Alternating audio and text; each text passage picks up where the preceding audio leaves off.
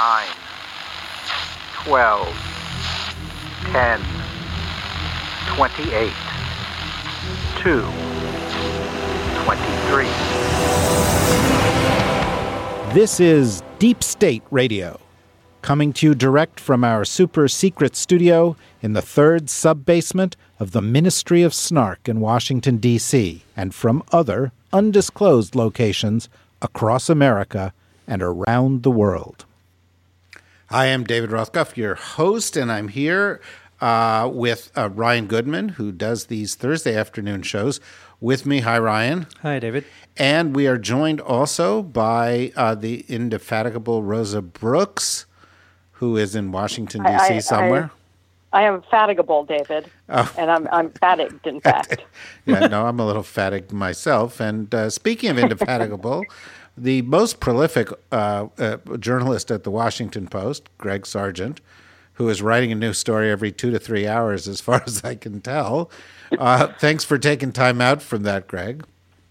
Thanks very much. It feels like that anyway. I don't know if it actually is that many, but it sure feels that way. Well, no, you're you're you are churning it out, and you know I feel like you know you've become the Twilight Zone correspondent of the Washington Post as we Right. and you know head deeper and deeper into this zone. I I, I feel you know the, the whole thing has a kind of black mirrory feel to me. You know. Trump is tweeting out a hundred times a day.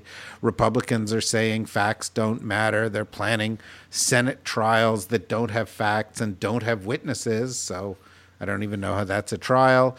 And meanwhile, you know, new allegations and new crimes are revealed daily. And then, you know, as we're just going to air, you know, the the British elections looks like the, the conservatives may win a big victory. And then you think Vladimir Putin is the political genius of the world. You know, it's a, you know he can't do so well at home. He's got protests in the street, but he's got Britain running like a clock just as he wanted it, and now he's got the U.S. running like a clock, and and and he's got you know people. You've been writing about this, Greg. Let's start with that. The Attorney General of the United States seems to be working for the GRU. He seems to be saying, "Hey, let's not look into any of that 2016 stuff anymore," um, which, by the way, could have a an implication in terms of 2020 with it just around the corner. What do you think? Well, I'll tell you, um, I, I absolutely agree, and, and I think we saw this very vividly in the case of his treatment of the IG report. Um, one thing that, that I, I think didn't get enough attention about the IG report is that it goes on at some length about the context in which the FBI launched their investigation into the Russian interference effort. And that context was that uh, the FBI had already established that Russian attacks on, on the elections were underway. Uh, they had established a lot of evidence of these attacks, uh, separate and irrespective of whether Trump was involved. Um, and then it was in that context, according to the IG, that they got the tip from the foreign government that uh, that uh, the George pa- Papadopoulos tip uh, that he had knew about uh, dirt that Russians had uh, gathered on Hillary, um, and and so if that was the tipping point that led to the investigation, but the tipping point came on top of a full awareness that an attack on our democracy and political system was in full throttle underway. And and Barr just wants that to disappear. He, he wants this to be treated as oh the the launch of the investigation was only about um, a, a, collusion fantasy on the part of uh, the FBI and, and not about an actual attack that was underway from Russia. So that is, I think, objectively beneficial to Russia. That posture. Well, I think a lot of this is objectively beneficial to Russia, eh, Rosa? I mean, if you look at this, that posture is. Uh, I mean, McConnell's posture has been let's not fund any defense of the Russians, you know, stepping in in terms of 2020. Um, uh, the, the Republican after Republican uh, this past week has stood up and said, well, you know, Ukraine could have done it.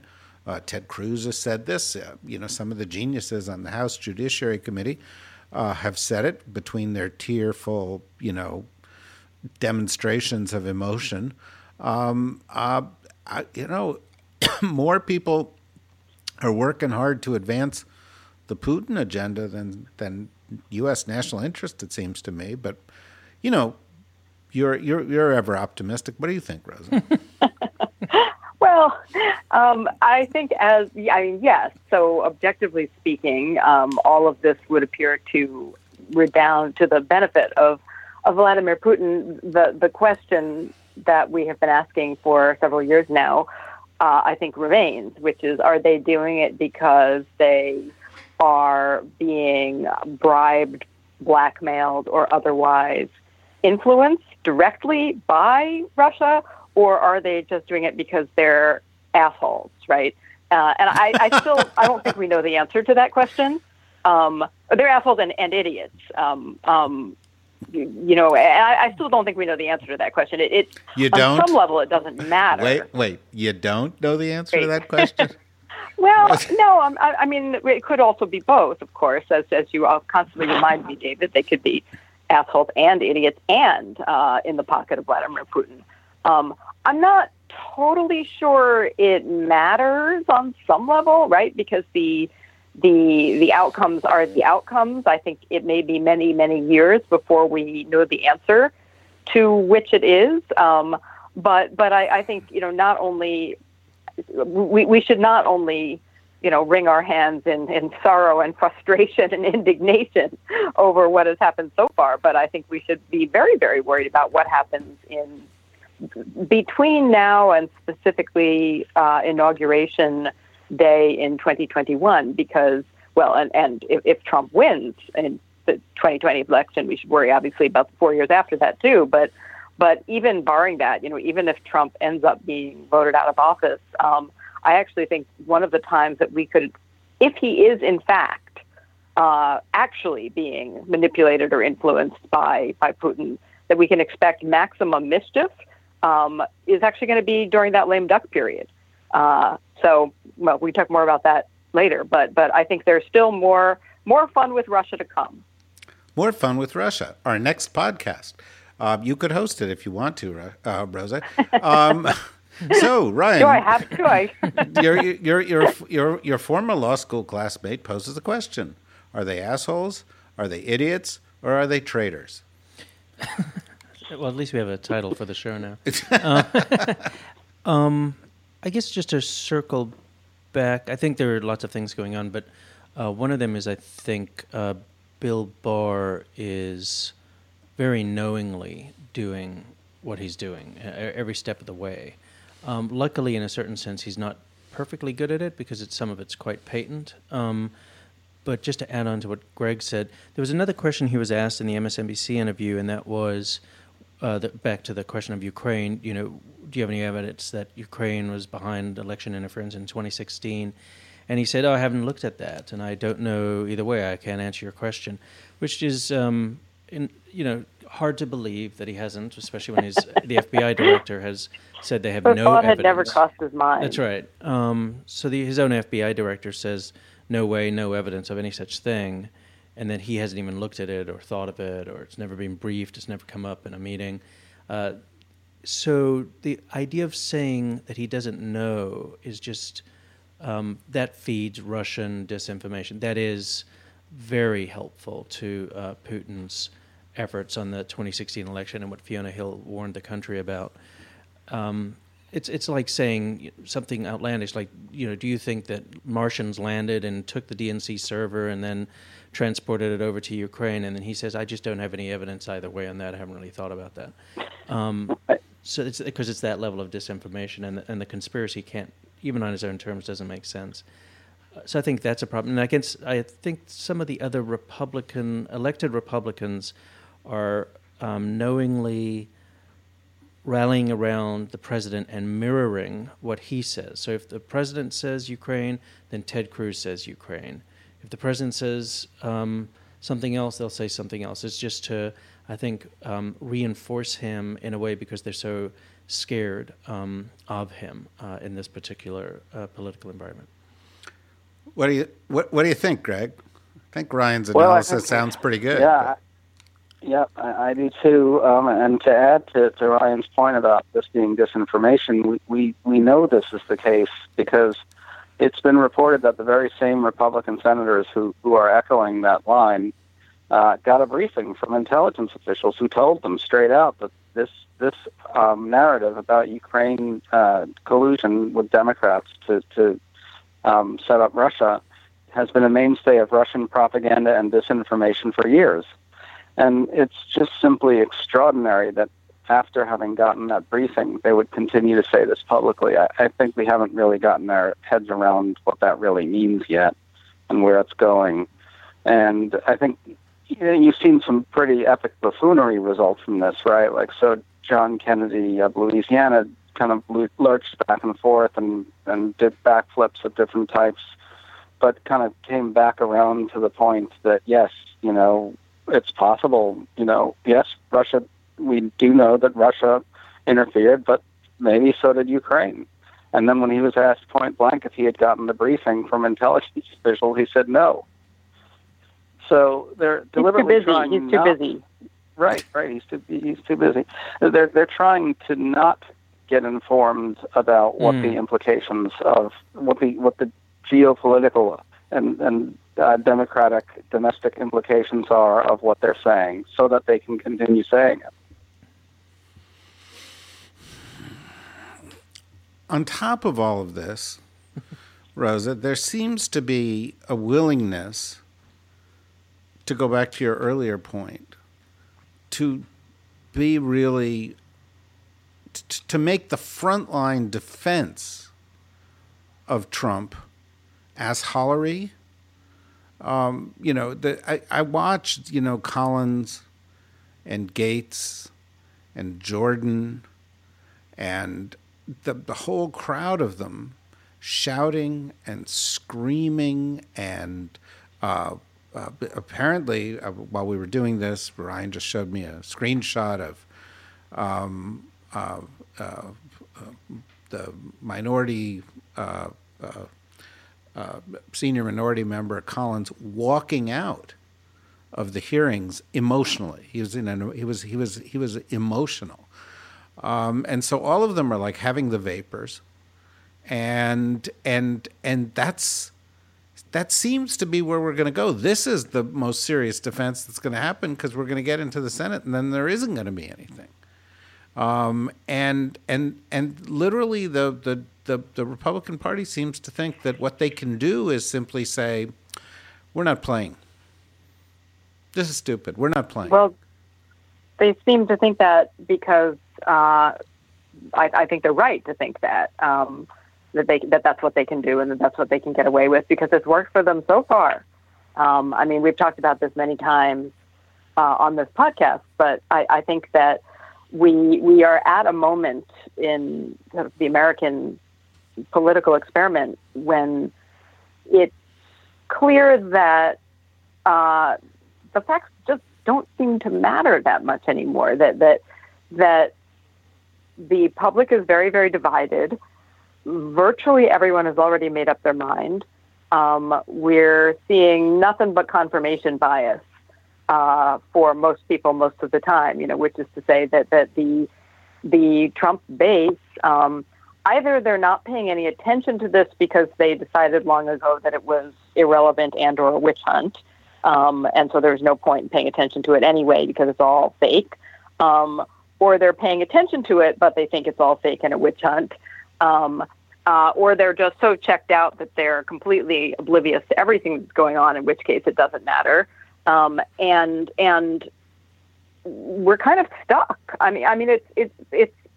I still find it shocking. You know, I mean, even though I've spent a substantial portion of my my professional life uh, studying and thinking about things like you know how mass atrocities occur and how societies slide into genocide or totalitarianism. And and even though we, we actually you know we know a lot about it. We know a lot about the the social psychology reasons behind uh, why societies normal societies full of ordinary decent people can so rapidly slide towards mass horror um, we we know a lot about the early warning indicators. Um, you know, we've watched it happen in many places, uh, and and given that, I, I don't know why I'm I'm so shocked since I've always I've always said, oh, of course it could happen here. You know, anything could happen anywhere. and and yet even so, I mean, obviously, thank God we're not at the the mass atrocity stage, but but as we sort of shift slide towards uh, a more authoritarian government, slide towards um, uh, uh, a more hate-filled uh, approach to to political discourse.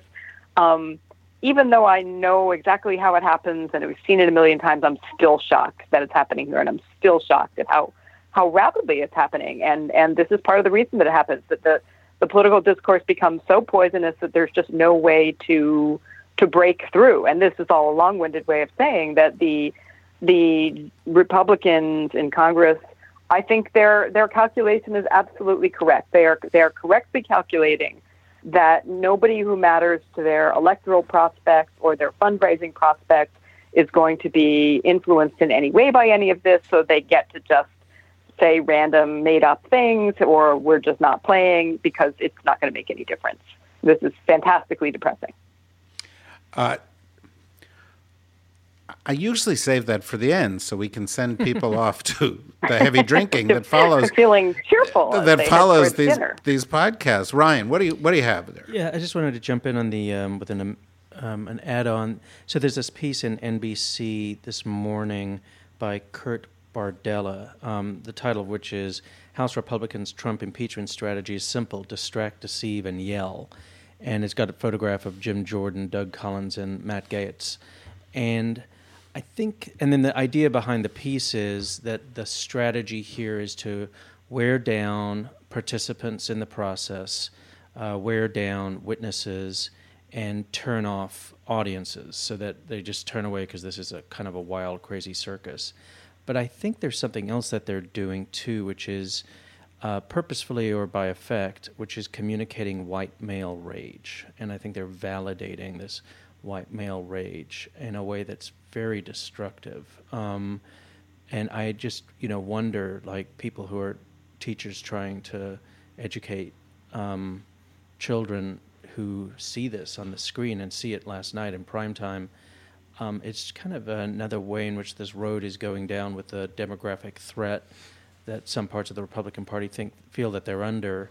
Uh, to see this displayed um, in the house um, is just extraordinary and another part of the dangerous dimension I think that we're going down. You know, I think that's really interesting in the sense that, that, what they're doing is they're acting out what they think their base wants to see yeah. and what their base does. And it screams at the TV and it's been angry for a long time and they're doing it. And the base doesn't really think anything in Washington is honest. And so if somebody's a little bit dishonest, that's not such a big deal. That you know they think everything is rigged, uh, and they don't like the elites and the others who have been, in their minds, you know, dominating the media, screwing things up for a long, long time to come, and um, and you know that approach, that theory, has held their forty percent absolutely motionless, and I mean that in the good sense, for the past three years. They haven't lost any ground.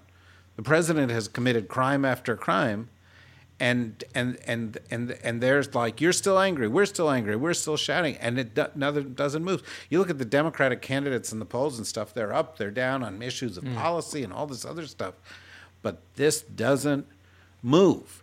Um, yeah, go on. Yeah, and then yeah, and I think, it, and they've they're been there. It's something that was introduced. I I noticed at least more this past week, these past forty eight hours, where they're saying, "Hey, it's not that they disagree with the president; they don't like us, and they don't like you." And Lindsey Graham had that a lot in um, the hearing with the inspector general that they think we're smelly or something like that. I think is one, one of the things he kept saying, not just once, but yes, uh, that there's something about us There's something they think is that we're less than them. Um, and then you know Trump at his rally repeated, they think they're the elite, you're the elite. You know, so it's, it's really about it's not about policy, it's not about impeachable conduct, it's about um, tribes and um, the denigration of forgotten people. And I think that's just so in terms of you know just to, in some ways it also I didn't think of it in these ways, but it ties into what you just described, Rosa, in terms of othering and putting people into different camps, and it's not about the policy differences. It's actually to try to tell them that they're under threat and that it's that they don't like you for who you are, and then that will rally the base and keep them in place. What do you think, Greg? We, you know, Yeah. you you spend a lot of time writing very thoughtful pieces on strategies and policies and substance, but yet it seems that the Republican strategy is is actually driven by none of those things. Well, in retrospect, um, it now looks like the Brett Kavanaugh hearing was was, uh, really kind of a, a, a kind of anticipated a lot of what we're seeing right now. A lot of people expected him to be contrite and try to soothe uh, the, the American people into um, accepting that he admitted error in his youth, or maybe he didn't remember what he had done, and he came out and put on this weepy, raging Trumpist display that, of course, the audience of one loves, and then once the audience of one loved it, the base loved it, and then he got into the Supreme Court, um, and that was real a real insight on his part that he he he, he uh, marshaled there. I do want to try to inject a note of optimism here, though. Um, I, I feel like. well, here it goes. You've You come ready? to the wrong podcast. Uh, well, that's a good point. But I'm going to try it anyway. Um, so I, I think we, we have to be cautious about saying things like they're winning, uh, you know, disinformation is working, lies are working, um, their base isn't moving, the base is in lockstep behind them, because it, I think it's more fluid than that, honestly. Uh, The Democrats won a, an eight to nine point popular vote win in 2018, and, and that came amid a lot of punditry, which essentially said the same sort of stuff, right? Oh, well, Trump has just mesmerized the whole country with his diabolically ingenious attacks on migrants, right? That's going to work. Sending in the troops is going to work, right? We kept saying that over and over. The lies are working, but they didn't work, right? They lost the biggest loss since Watergate. And, and I think we have to remember that Trump is historically unpopular, right?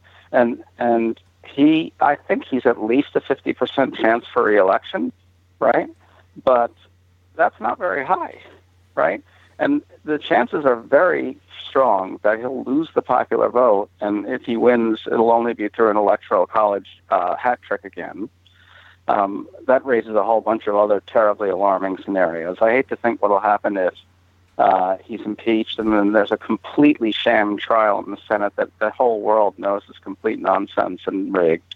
And then he loses the popular vote by four million and squeaks out an electoral college win. Uh, that to me is a terribly alarming scenario. But but I just want to say that I think we don't know uh, whether this is all working, and and in some in some sense, right, one can sort of see their strategy as as one born out of uh, a bit of desperation, right? He's Right. historically unpopular. He's getting destroyed by these revelations, although it's not moving the Republicans. It's true. But they don't have a choice, right? They can't break with him for the very reasons we're talking about, because the base is in lockstep behind him. Although I think it's dwindled a little. So in a way, what we're seeing from them is is is uh, put it this way. In, in retrospect, we may look back on this as them kind of pulling out one last desperate uh, attempt to uh, figure out what to do about the fact that he he was was essentially sinking. And now I don't want to be at all Pollyannish about this. Like I say, I think he is at least at 50% for reelection, probably a little higher. He has the advantage of incumbency, a good economy. We have a media environment which simply cannot figure out how to, to convey the truth about what's happened to this party and, and um, under this president. Um, so they, he has plenty of, of advantages for reelection, but at the same time, this is not where an incumbent president wants to be, and I think we need to keep that in mind. We're, we're you know, we're out there fighting the good fight. Yeah, just This wait wait a second. I just want to say that's why Greg fits in here. That was his optimistic response. That- okay. you're, you're you're right at home here, Greg. That's you know that passes for optimism around here. Yeah, go. Yeah, I was just going to throw in uh, in consist that is consistent with what Greg just said is uh, recent votes in uh, Virginia to flip the state ha- the state legislature, Kentucky, Louisiana, uh, as great examples of very important indicators of uh, political wins. Well, there are, you know, but but I- I, I- I, I think, by the way, sorry, Rosa, but but I think you know that that Greg, the case Greg is making, if you're going to look at this, And I was just in D.C. for the past three days, and and I must have spoken to 25 people.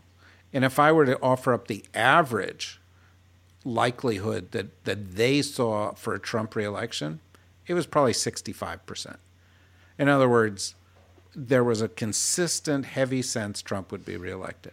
And part of it was that he has the bully pulpit, he's got the incumbency on his side, he can control the narrative.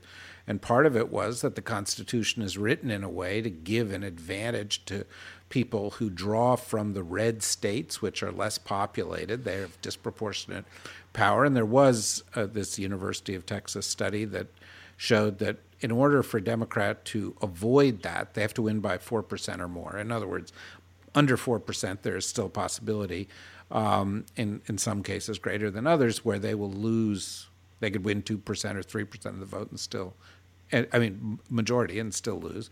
Um, and the economy looks like it's going to be pretty decent. Trump's actually had a little bit of success with USMCA and China this week, little bit, little bit of success. And if the economy is in pretty good shape and he's got these advantages, and yesterday the the Senate of the United States once again refused to pass a bill to provide election security. So we know the Russians are going to be in there. People are going to be meddling. And we know that in a bunch of states, um, suppression of votes and, and, and, and other Republican strategies like that will work. That, that Trump's got a leg up. I mean, he may not be doing so well in some national polls right now, but those are pretty, pretty um, meaningless. Anyway, Rose, I didn't mean to cut you off. I just meant to, to sort of support this argument that, you know, if you were looking at this right now, Trump's about to become the third person ever to be impeached as president of the United States. And at that moment, he will still be the favorite in, in many eyes to be reelected something that no person who has been impeached um, has ever done. Yes. Um, no, I, I, have a few stray thoughts from the, the last few comments that are not entirely related to one another. You know, one, one is that I, I think it is, is right that in many ways what we're seeing right now, both both with Trump himself and with the GOP more broadly, is, is sort of the the the the last uh, gasp of um, you know sort of traditional um, white male dominance of uh, American politics. That, though, I think is not necessarily a reason that we should think, oh, good, you know, it's it's they're doing this because they're they're feeling so threatened. Um, you know, the the metaphor of the you know wounded wounded and dying animals are at their most dangerous um, because I think that the the damage that can be done is is enormous. Um, I I also think, and this is a hard one. I, I you know I, I think we've had a lot of debates um, on the left of center side of things about the degree to which um, the degree to which it's it's fair or right to sort of write off so many of Trump's supporters and my my instinct, you know, again, sort of going back to studying the Rwandan genocide or the Cambodian genocide or Bosnia and Serbia or or you name it. Um, the average Trump supporter is no better or worse than the average uh, Democrat. You know, the average. Um, I'm not saying that there are not people who are morally repulsive individuals, but you know, most human beings of wh- whichever political persuasion um, are susceptible to numerous social influences that they are not even aware they are responding to, and, and that, that goes for all of us, frankly, or, or certainly goes for almost all of us, I'd say, present company accepted, naturally. Um, and you know, and and I do worry a little bit that the constant, you know, rejoinder from depressed Democrats and and and also from many depressed never Trumpers um, of well, you know, the GOP is basically dooming itself. It's demographically doomed. You know, it can it can lash out and cause cause huge problems right now, but demographically, um, it's it's doomed. Um, is only likely to make that feeling of desperation worse. That sense of threat, that sense of existential threat of they really are coming for us. We really do have to back Donald Trump, even if we don't like him and find him repulsive in all kinds of ways. We have to back him because we feel we have no alternative. And and I think that you know the more on either side, the more people start feeling like the political process is is stacked against me. Uh, and I think I think that Democrats feel that very strongly, but I also think that many Trump supporters feel that strongly. That's precisely what motivates people to turn to you know, extra legal forms of activity to turn to uh, what we should politely call extra moral forms of activity, such as just lying about stuff. Um, so I, I think we're going to see that more and more, and I'm, I'm sort of ambivalent about what we should do about that. But anyway, two, two other just quick stray thoughts before I before I forget them. I, I, I do want to agree with something Ryan said that that the sort of cultural reverberations of these uh, visible, high-profile explosions of of white male rage um, uh, are likely to continue in all kinds of complicated ways below the radar of of you know what gets on the front pages of, of the uh, uh, of the Post or the Times, you know, and and I've written about this in the past, you know, even just of the reverberations for kids. The reverb- I have two teenage girls, and seeing what in some ways seems like even in very sort of progressive environments, a resurgence of sort of unapologetic uh, forms of male aggression, um, which I think it is related. You know, I think it is related to both a sense of threat, um, which which also has to do with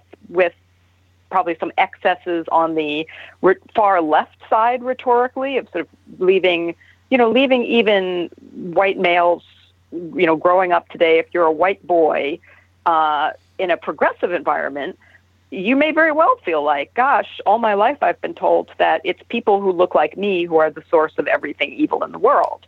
Um, and, you know, that may not leave you feeling contrite. That may leave you feeling like, well, screw them all.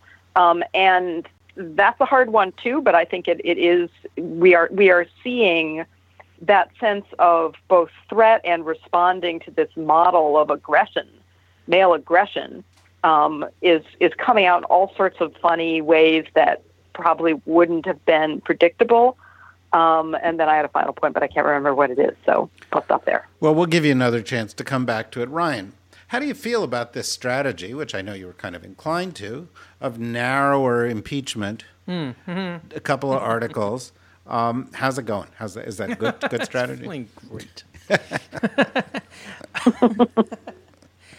um, so, I mean, I guess a couple thoughts I have are now that we have more information, in a sense, um, I'm not sure what else Nancy Pelosi could have done if you take it as a static variable that uh, there's a part of the Democratic caucus that could not go along with something broader. Um, and would she tolerate bringing articles of impeachment to the floor that don't pass? Um, and we're also, and we're right now on the precipice of some reporting suggesting that, you know, there might be higher numbers than otherwise one might think of um, Democrats uh, voting against the articles of impeachment. Um, and I do think that a large part of this is in the game of uh, legitimacy and not in the formality of, oh, but they got passed. Just like I don't think in the Senate it's, oh, do we reach the supermajority number to actually get a conviction and removal. It's more about is there a majority of the Senate, including some Republicans, so it's a bipartisan vote that says this president uh, should be convicted for impeachable conduct, and I think that would be devastating to him. And so, I, I, so, so winding it back, if there were more articles of impeachment, I'm just not sure it would go very well. Um, well, that's not the only other option, of course, um, because it was a narrow impeachment and it was a swift impeachment.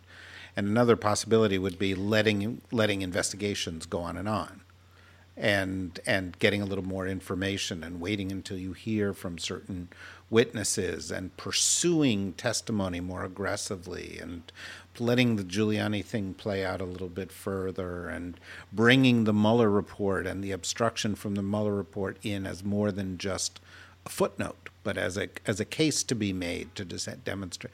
I, am yeah, yeah, I'm just providing some counter counterpoint there, and then as soon as you're done, Greg, you pick up and you offer your view on what Nancy Pelosi could have done. Yeah, and I'll just so I think there's a different question, which is the pace of the Ukraine articles of impeachment, and I am reconsidering how I've thought about that. So I have thought um, of the upsides of having it now because the country's focused on it, and if you wait too long, then that's going to dissipate. And how can you possibly then vote articles of impeachment when it's at 40% or 39% of the public supporting in some future mid 2020 scenario? But on the other hand, I do think uh, that there are some significant upsides uh, to pausing and waiting. Uh, at, at, like just one piece of it that seems increasingly likely that Giuliani is going to be indicted, and I think that might be something that would shift public attention, uh, public opinion um, on the matter if he's indicted for conduct that closely relates to the Ukraine allegations. So, I so I, I have a different feel for the uh, pace of it, but I don't have as much of a different feel for the not, narrowness. Not, not to mention Parnas getting a million bucks from somebody in Russia to you know to pay him, and you know how how it all ties back to Russia, right? I mean, you know, Oh, yes. right. So so Greg, um, I I I think uh, from exchanges with you and reading what you've written, you've been an advocate for a somewhat broader approach to this. What how do you think the Pelosi strategy is working so far? By the way, I know that it's kind of against the rules to to say anything ill about Speaker Pelosi, but but you know you can we can all offer this up as constructive criticism. Absolutely. Uh, I, yes, I, I, my personal preference would be, and substantive preference would be for this to be uh, uh, dragged out longer, uh, maybe into the new year. I, I don't understand the argument of some that it should be carried out all the way through, you know, the summer and even into the fall. I think that's crazy. I think there's a highly, uh, there's a very high chance that if they did that, you'd lose independents. that who would see it as political. Um, to me, the, the optimum would be something that tries to get more testimony from some of the key players who probably have direct knowledge of Trump's um, open and explicit declaration that he, he wanted to ex- use the military aid to extort Ukraine. So, for instance, Mick Mulvaney or um, John Bolton and so forth. So I, I'd like to, for them to try to do that, and I, I would prefer an article for obstruction of justice and bringing in the Mueller stuff, uh, mainly because without that, it's kind of ceding the field to what we talked about earlier, where William Barr comes out and he starts saying, you know, the the Russian interference effort never happened. The entire um, uh, investigation was corrupt and illegitimate. An article for obstruction of justice would count would be a way of countering that by, in effect, saying we're impeaching the president for what you're doing, William Barr, right? Which is to try and cover this stuff up. And and you know, here's our argument. Um, but that all that said, that's my preference. It seems to me that there's actually a reasonable chance that if it were to drag on too much longer, like even into the new year, maybe a couple months, you might lose more House Democrats. I, I wouldn't be at all surprised if that's what's going on here. That Pelosi is kind of pulling the trigger pretty quick and and with the narrower articles because she knows that she can't hang on to people too long. You know, I, I wish that weren't the case, but I think as as one of you just said, this is this is the kind of the reality of the situation here. There's sort of a tendency in, our liberal Twitter bubble to treat this as only Pelosi, right? There's this kind of perpetual raging at Pelosi for for doing things that uh, we consider weak or or um, insufficient, but she's got a big messy caucus to manage. I mean, that's that's just reality, right? These are people in places that are plus five, plus six Republican districts, right? Districts that went for Trump, districts where the Democrats essentially went in there and said, "I'm not going to be part of that circus. I'm going to just I'm going to solve problems," and they're probably getting killed at home. I would think. Now, I know no one wants to talk about that in our world, but it's important, right? She's got to deal with that. She can't just not listen to those people. They do make up the majority. I completely agree. Hmm. I, and, and and those people might feel like they can tell their constituents in November 2020, impeachment was in a year ago. It was t- 2019. Since then, I've been working for you. Since then, I've been t- trying to solve Right, problems. Since then, right. we've been passing legislation. That was a year ago. That was 2019. That's old. But if it goes into 2020, it's a more difficult story to tell. Okay. I, I think that's a sound practical argument, and I know that Pelosi is very acutely aware of that and sees her primary job as maintaining a majority in the House, um, because that's a firewall against a lot of things, um, particularly when the odds that Trump might win or the Senate may remain in Republican hands are fairly high. So that is a, a fairly uh, compelling argument, I suppose, in, in, in, in, a practical sense. Rosa, among the other things that have happened, of course, this week, we had an IG report um, regarding uh, the uh, um, investigations into Trump, which um, uh, said that the investigations were predicated reasonably and that there was no uh, uh, political bias in launching into these investigations, noted some flaws in our uh, FISA process, and particularly the process that led to the uh, Carter Page FISA warrant or warrants. But um, but you had simultaneously with this, you know, moments after the um, IG report was issued, you had the attorney general saying, "I don't believe it. I have a different point of view on this thing." And then moments after that, you had a man who is supposed to be conducting an investigation, Durham, uh, say, "Well, we disagree with that." In the midst of his investigation, which is uh, contrary to protocol, and then the president said the report actually said the opposite of what the report said, and nobody seemed to object to that. But you know, if you start taking these things um, together, uh, it looks like impeachment may or may not pass in the House. It won't go nowhere in the Senate. The president will um, get off uh, on that uh, if if if reports are submitted that are uh, damning to the president. Both the, the the the Mueller report was damning to the president, or that do not support his theories, um, such as this IG report, they're blown up by the attorney general and sort of pushed to the side. Um, and uh, and and so you know you do end up closer and closer to this idea of uh, of of unitary executive that the that Attorney General Barr has been pushing of of a president beyond the law. Uh, and we haven't even gotten into the court cases, which uh, move slowly through the courts, uh, and which, by the way, I think are one of the reasons why a swift impeachment has some problems because you don't wait for the courts to do anything if they're going to do anything. And you know, it, it, it just strikes me that you know, a year ago when we or you know, um, after say the the the, the Putin Trump meeting. Um, uh, a year and a half ago, you uh, you know people would start to say, well, gee, maybe maybe the president's a, a traitor, or maybe maybe he's you know committed treason, which he he he hasn't. We we know the legal definition of that, but but he was traitorous. Uh, but maybe it's the wrong T word because it seems to me that we are right now inches away from tyranny, from a president who is above the law, who can act with impunity um, uh, in ways that are in his own private interests uh, and not the national interest, in the ways that are in the interests of our enemies and and not average Americans. Um, and that seems strangely a graver threat than the one that we were talking about before. What do you think? No, I think that's I think that's right. I mean, um, if we want to paint some other scary scenarios, you know, the, the variant of, of one that Greg painted uh, a little while ago um, is Trump wins uh, in 2020. Um, he he wins in a way that is, you know, we will regard as highly dissatisfying and discredited.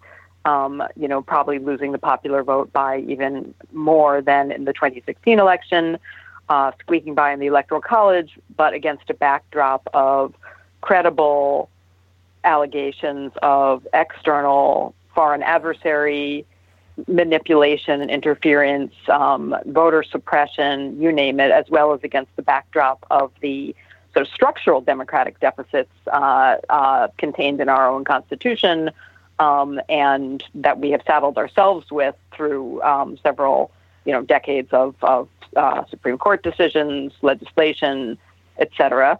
Um, and that we will then get a situation where we have a Trump second term in which he feels um, extremely empowered, um, you know, totally vindicated, um, and totally convinced that those who are out to get him uh, were, you know, desperately trying to get him, which which which is accurate. Um, uh, although he will believe that they stooped to a level that they weren't stooping to, um, that he will feel empowered to use the, you know, to use the tools of the federal government in a much more direct way than he has so far to pursue his personal interests, both his financial interests and his personal political and possibly, get ready for it, dynastic interests. Um, you know that that so far we haven't. One thing we have not yet seen that that you certainly see in places like Putin's Russia, but we have not yet seen here. You know, we haven't seen every single Democratic member of Congress getting uh, their last 15 years of taxes audited by the IRS.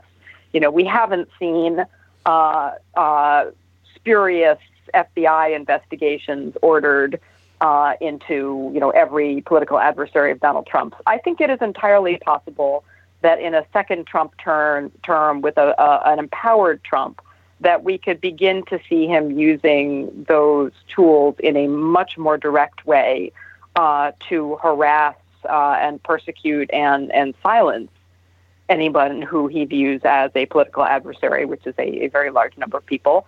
Um, and the bulwarks against that, such as they are, you know, are dropping away by, by the minute. You know, uh, imagine that Christopher Wray resigns or is fired, uh, as, as he almost certainly will, one of those two things, um, fairly soon. He's then replaced by a Trump lackey.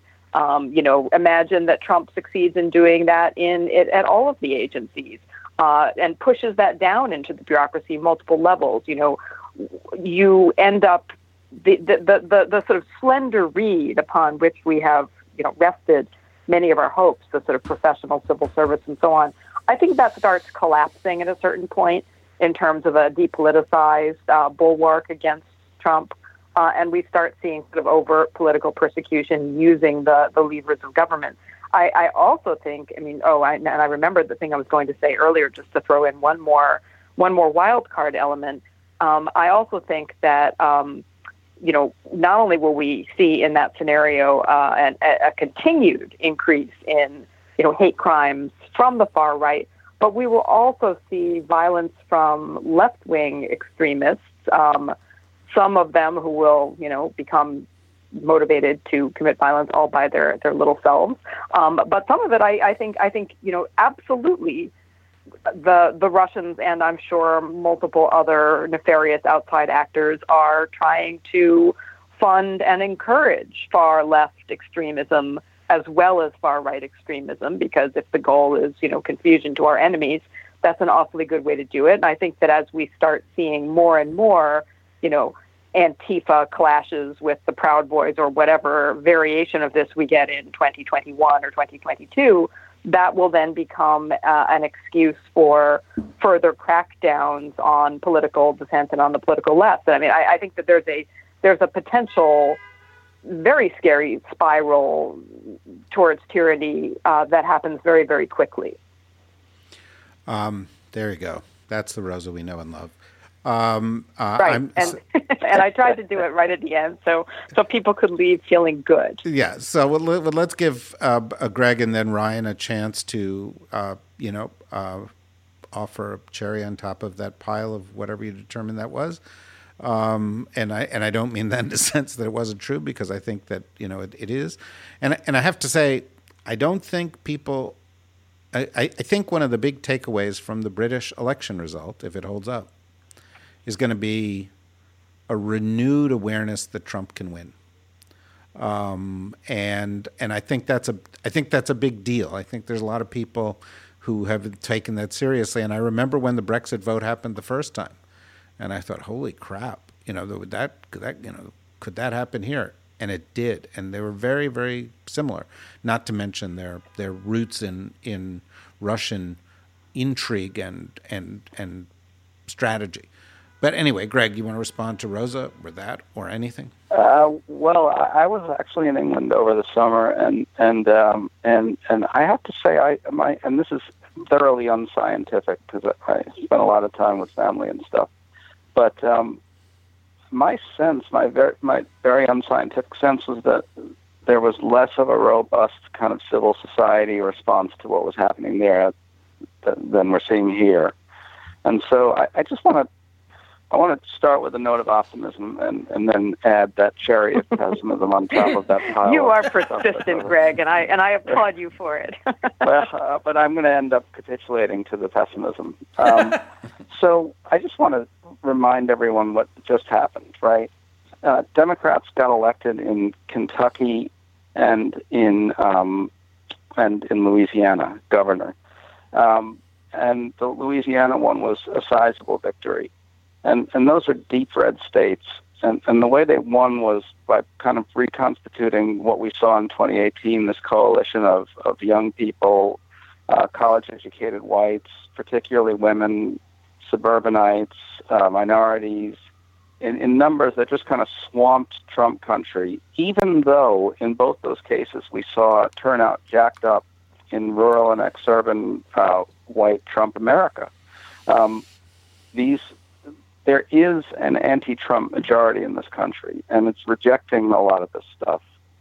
Now, I'd like the numbers to be a little higher on impeachment, but let's face it, impeachment is, is, is a tall, it's a, it's a big step, and so a lot of people are understandably queasy about it. But there, there's clearly a, a solid anti-Trump majority in this country, which understands how corrupt he is and how criminal he is, and understands that he's degrading the country and, and, and essentially destroying it in all sorts of ways.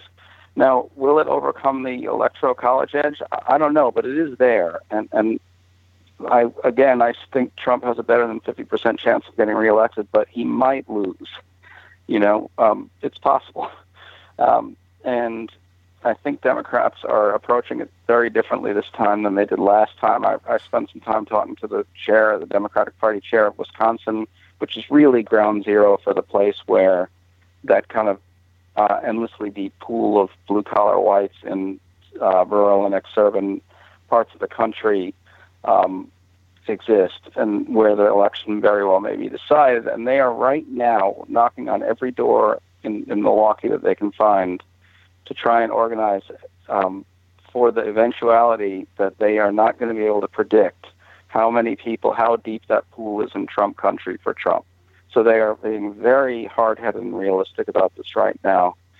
Um, so I think I think there's at least a chance that Trump doesn't get reelected. There's a chance.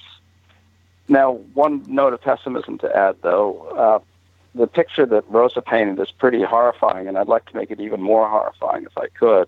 Thank you. A normal president, right? I don't know if I'll be able to, but I'll try.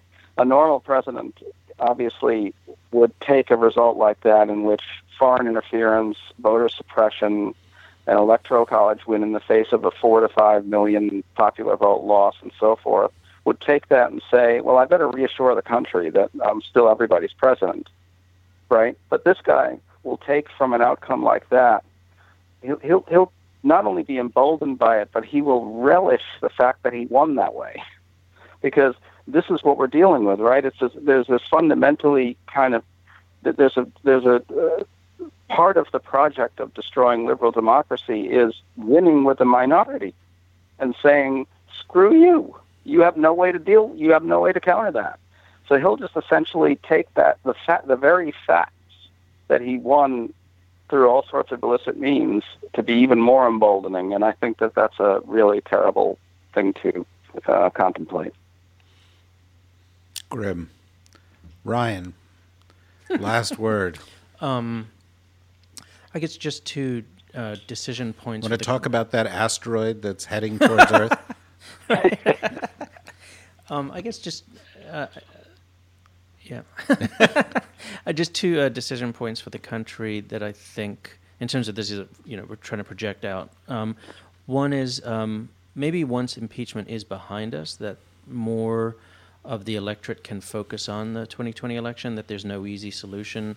Uh, he's not going to be marched out by um, Bob Mueller in an orange jumpsuit, and he's not going to be removed uh, through the Congress through an impeachment process. And it is about focusing on the mobilization, um, as uh, Greg just identified in Wisconsin. So I think that's one, in some ways, a positive thing. Um, and then the second is a negative, um, pessimistic piece, which is, and if he loses, I think we still, as a country, are not beyond. Be, this is not behind us, and uh, what Uh, he has not at all. Yeah, and he's created this these platforms of disinformation, the way in which Fox News operates. He very well might do what he was trying to do in 2016, which is if he loses, he calls the election rigged, and then he sets up an alternative uh, media platform to promulgate that stuff, and has elevated voices like uh, Don Jr. So I think what we have right now is going to be with us, and we still have to. So we have to think about two potential outcomes in 2020, and both of them uh, have uh, discernible threats.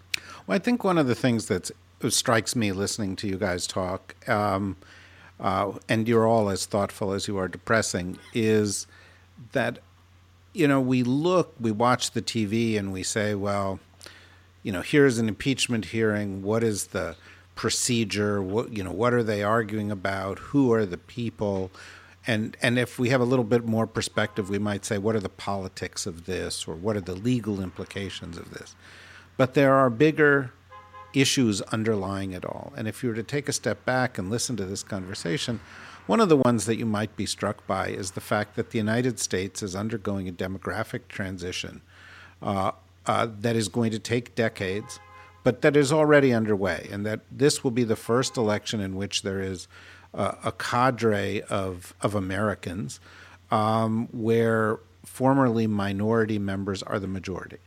Uh, today in schools, this is the first class in schools, five year olds and six year olds, where that is the case. And by 2043, according to the United States Bureau of the Census, the majority of Americans will come from groups that we once called minority groups.